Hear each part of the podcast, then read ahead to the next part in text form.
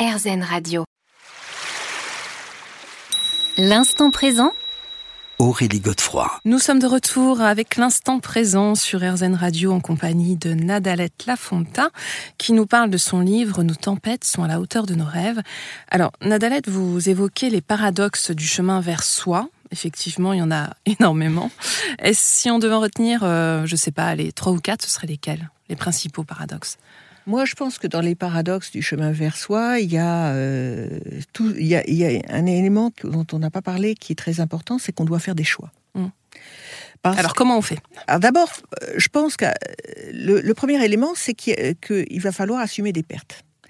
Donc, euh, quand on a, on a, à faire des choix et, et, et qu'on qu'on sait que de, de, de, ces choix vont découler des pertes, on regarde ces pertes et on, est dans une phase de négociation avec soi-même, peut-être pour euh, garder des choses essentielles ou en garder une partie. Par exemple, pour moi, quand j'ai su que je ne remarcherai jamais plus comme vous, comme moi, enfin comme, moi avant, euh, je me suis dit, euh, ouais, peut-être, euh, en effet, je vais, pas, vais plus courir, je vais peut-être plus danser le rock'n'roll, mais peut-être je vais marcher avec des bâtons nordiques.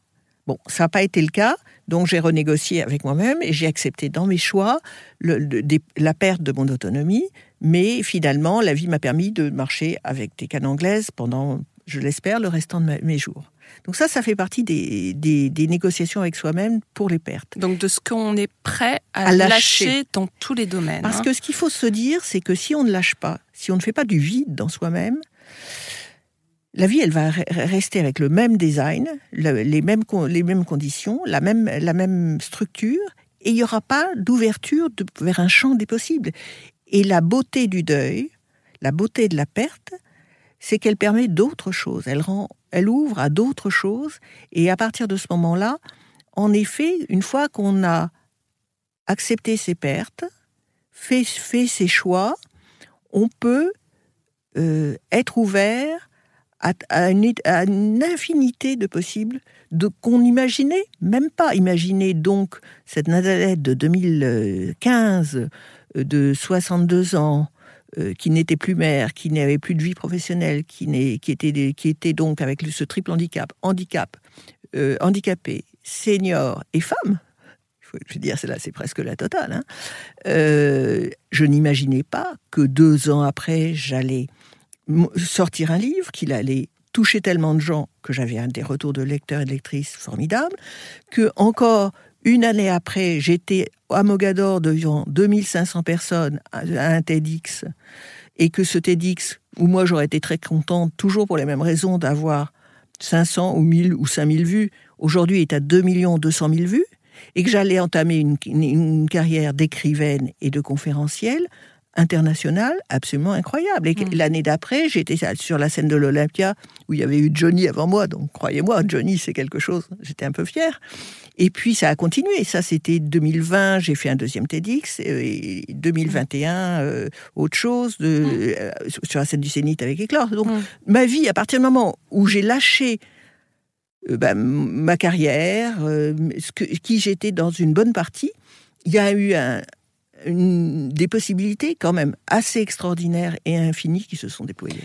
Alors ça, c'est un des premiers paradoxes, hein, donc la question mmh. du choix. Euh, Est-ce que vous en avez un ou deux autres à, à souligner? Euh, je, Tout est paradoxe, c'est-à-dire qu'en effet, euh, le, le, paradoxe, c'est que pour aimer les autres, il faut pas commencer par l'amour de soi.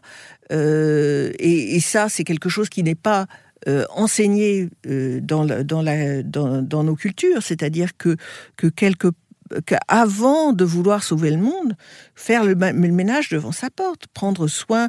Euh, moi aujourd'hui, je sais que mon corps ne peut plus suivre euh, Madame Madame hyperactive. Je peux plus faire 15 000 trucs. Je peux mmh. plus être multitâcheuse. Il y a vraiment une question de lucidité aussi, et de hein, choix. Parce oui. que vous parlez justement des palais aux illusions. Alors les palais aux illusions, c'est tout ce qu'on qu a vécu dans, dans, dans, ce monde des choix dictés où on, on, nous a dit il faut réussir, il faut gagner de l'argent, euh, il faut pas avoir de rides, il faut être au juste poids, il faut euh, euh, que tes enfants fassent ça, que tu leur donnes ça quant à ton mari et tes amis, les réseaux de femmes. Et donc le en fait, c'est les fausses croyances aussi. C'est des vraies croyances, mais simplement qui sont beaucoup trop euh, dictatoriales et qu'on n'a pas, dont on n'a pas su euh, cadrer les, les limites. C'est-à-dire qu'on les a laissées vous envahir un petit peu comme une gangrène.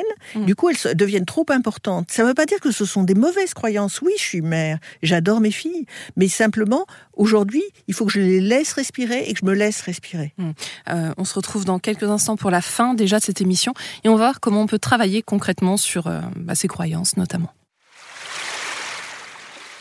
L'instant présent Aurélie Godefroy. L'instant présent sur RZN Radio, on se retrouve pour la partie, euh, la dernière partie déjà de cette émission avec Nadalette Lafonta. Alors Nadalette Lafonta, il y a un aspect important quand même qui couvre tout ce livre, moi j'ai trouvé, c'est la question du temps et notamment le temps qui passe.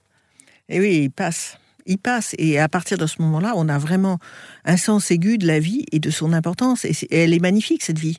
Elle est magnifique parce que justement, elle est éphémère. Et quand on ré- réalise que dès notre naissance, nos premières cellules dis- disparaissent, c'est-à-dire que ma petite fille Alba, qui a quatre mois, ses premières cellules disparaissent.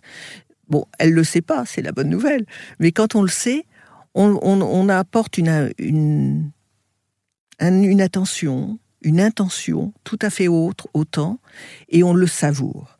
Et c'est ça que je ne savais pas faire, en fait, notamment.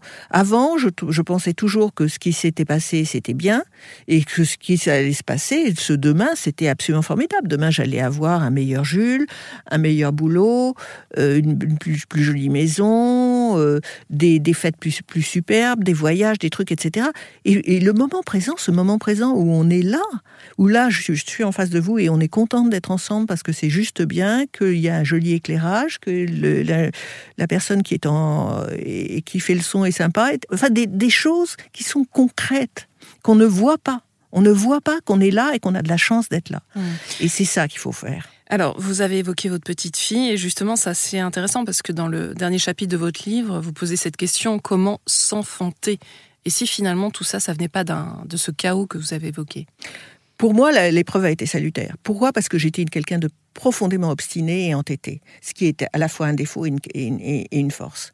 Et du coup, il a fallu que la vie cogne une fois, deux fois, trois fois, je n'entendais pas, et que j'ai une majeure euh, coup sur, le, sur la calebasse pour que, enfin, je lâche et je réalise. Alors, on n'a pas forcément besoin d'une paraplégie, c'est la bonne nouvelle, pour se transformer, et on peut comprendre plus jeune et plus doucement les choses. Et j'espère qu'Alba, en effet, qui fera probablement beaucoup des mêmes conneries que sa grand-mère, à un moment, plus jeune, se dira qu'il y a des choses essentielles dans la vie et qui ne sont peut-être pas celles que la société lui a montrées, et qu'à ce moment-là, elle trouvera son chemin à un moment plus jeune. Et qu'elle rencontrera aussi sa puissance. Mais sa puissance, j'allais dire, juste. Pas son pouvoir, Non, non. sa puissance. Oui. oui, tout à fait. Qu'elle rencontrera euh, son âme, qu'elle rencontrera, qu'elle se rencontrera. Parce qu'à partir du moment où Alba se rencontrera, elle saura se mettre en relation avec les autres. Et peut-être qu'elle n'aura pas ces difficultés, peut-être que Alba fera partie de ces enfants qui euh, se rencontrent très, très petits, qui n'ont pas euh, euh, ces errances, ce besoin de, du regard de l'autre, ce besoin d'être aimé et apprécié par l'autre, et qui, euh, qui s'épanouissent comme une fleur tout, très jeune. Et je le lui souhaite. Hmm. Alors justement, pour conclure cette émission, est-ce que, ben, on va imaginer que vous, vous parlez à Alba, hein, euh, quels sont les principaux conseils que vous lui donneriez justement pour traverser euh, ces tempêtes? Alba, prends soin de toi, prends soin des, des gens que tu aimes, mais tu n'as pas à les sauver. Sois juste là pour toi, pour te respecter, pour t'aimer, et tu vas voir naturellement, naturellement, sans que tu aies besoin de faire quoi que ce soit, le monde va s'ouvrir à toi et tu vas te connecter profondément à ce monde et tu y seras bien et il sera bien avec toi. Hmm, Donc il y a une vraie confiance aussi en la vie. hein. Oui, j'ai une confiance profonde à la vie. Le fait d'être survivante fait que j'aime la vie. Et c'est pour ça que je n'ai jamais même envisagé de, me suicider ou quoi que ce soit. Jusqu'à mon dernier jour, j'aimerais cette vie.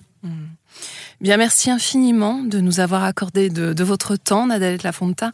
Je rappelle le titre de votre livre, Nos tempêtes sont à la hauteur de nos rêves, manifeste pour ne pas passer à côté de sa vie, et c'est chez Guy Trédaniel, On se retrouve quant à nous la semaine prochaine à la même heure et bien sûr sur RZN. Je vous rappelle que vous pourrez réécouter cette émission sur rzn.fr.